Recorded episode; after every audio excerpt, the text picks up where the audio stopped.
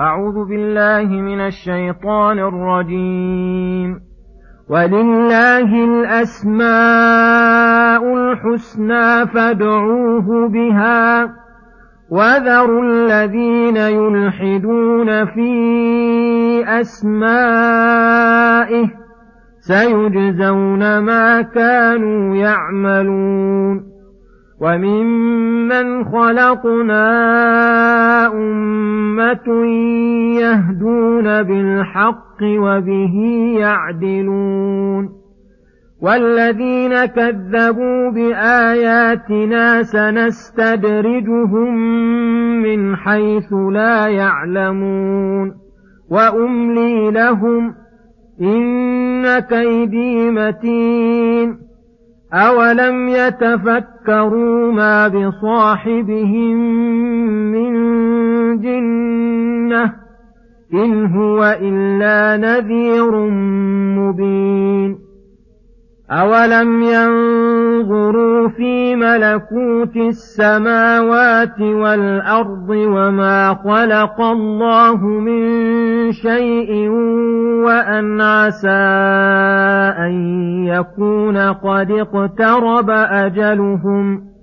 فبأي حديث بعده يؤمنون من يضلل الله فلا هادي له ويذرهم في طغيانهم يعمهون. بسم الله الرحمن الرحيم. السلام عليكم ورحمة الله وبركاته. يقول الله سبحانه ولله الأسماء الحسنى فادعوه بها وذروا الذين يلحدون في أسمائه سيجزون ما كانوا يعملون. الآيات. هذا بيان لعظيم جلاله وسعة أوصافه بأن له الأسماء الحسنى أي له كل اسم حسن وضابطه أنه كل اسم دال على صفة كمال عظيمة وبذلك كانت حسنى. فإنها لو دلت على غير صفة بل كانت علما محضا لم تكن حسنى. وكذلك لو دلت على صفة ليست بصفة كمال بل إما صفة نقص أو صفة منقسمة إلى المدح والقدح لم تكن حسنى. وكل اسم من أسمائه دال على جميع الصفة التي اشتق منها مستغرق لجميع معناها. وذلك نحو العليم الدال على أن له علما محيطا عاما لجميع الأشياء فلا يخرج عن علمه مثقال ذرة في الأرض ولا في السماء. والرحيم الدال على أن له رحمة عظيمة واسعة لكل شيء والقدير الدال على أن له قدرة تامة لا يعجزها شيء ونحو ذلك. ومن تمام كونها حسنى أنه لا يدعى إلا بها ولذلك قال فادعوه بها. وهذا شامل لدعاء العبادة ودعاء المسألة فيدعى في كل مطلوب بما يناسب ذلك المطلوب. فيقول الداعي مثلا اللهم اغفر لي وارحمني إنك أنت الغفور الرحيم. وتب علي يا تواب.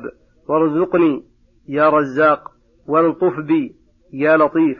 ونحو ذلك. وقوله وذروا الذين يلحدون في أسمائه سيجزون ما كانوا يعملون.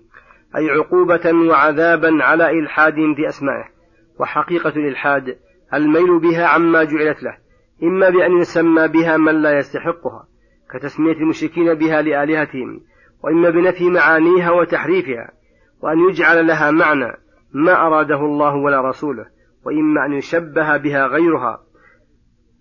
فالواجب أن يحذر اللحاد فيها ويحذر الملحدون فيها. قد ثبت في الصحيح عن النبي صلى الله عليه وسلم أن لله تسعة وتسعين اسما من أحصاها دخل الجنة. ثم يقول سبحانه وممن خلقنا أمة يهدون بالحق وبه يعدلون. أي أيوة ومن جملة من خلقنا أمة فاضلة كاملة في نفسها مكملة لغيرها يهدون أنفسهم وغيرهم بالحق فيعلمون الحق ويعملون به ويعلمونه ويدعون إليه وإلى العمل به. وبه يعدلون بين الناس في أحكامهم إذا حكموا في الأموال والدماء والحقوق والمقالات وغير ذلك. وهؤلاء أئمة الهدى ومصابيح الدجى وهم الذين أنعم الله عليهم بالإيمان والعمل الصالح والتواصي بالحق والتواصي بالصبر وهم الصديقون الذين مرتبتهم تلي مرتبة الرسالة.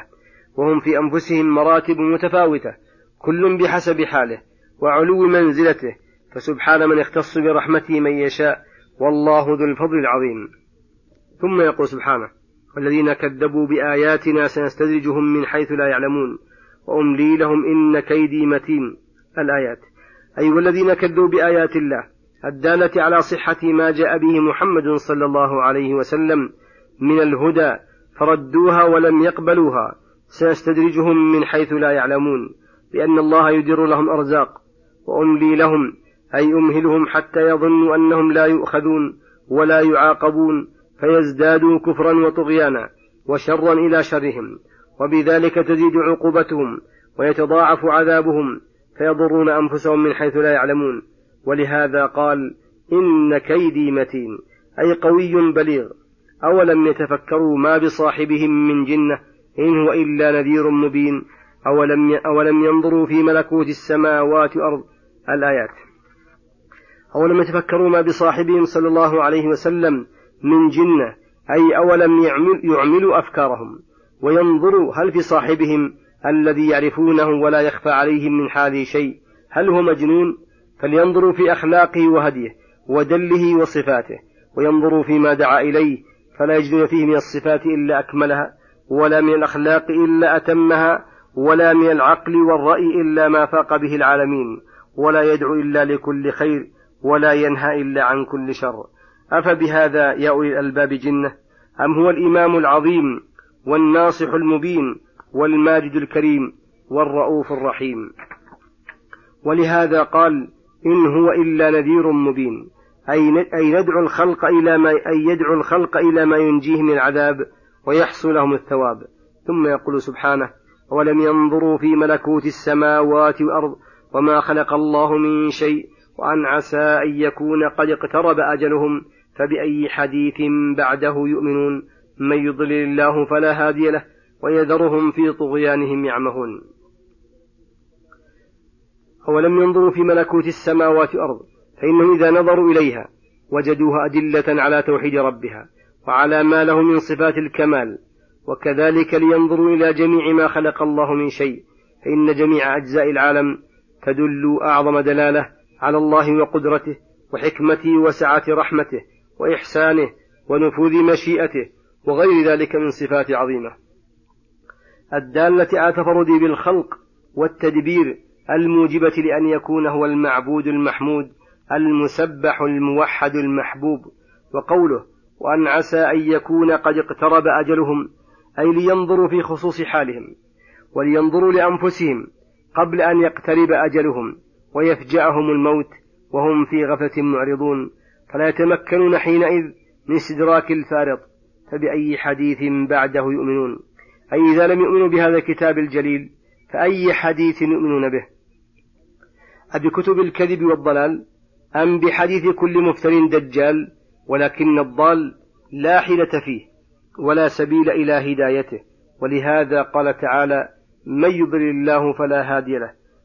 ويذرهم في طغيانهم يعمهون أي يتحيرون ويترددون فلا يخرجون من طغيانهم ولا يهتدون إلى حق وصلى الله وسلم على نبينا محمد وعلى آله وصحبه أجمعين. وإلى الحلقة القادمة غدا إن شاء الله. والسلام عليكم ورحمة الله وبركاته.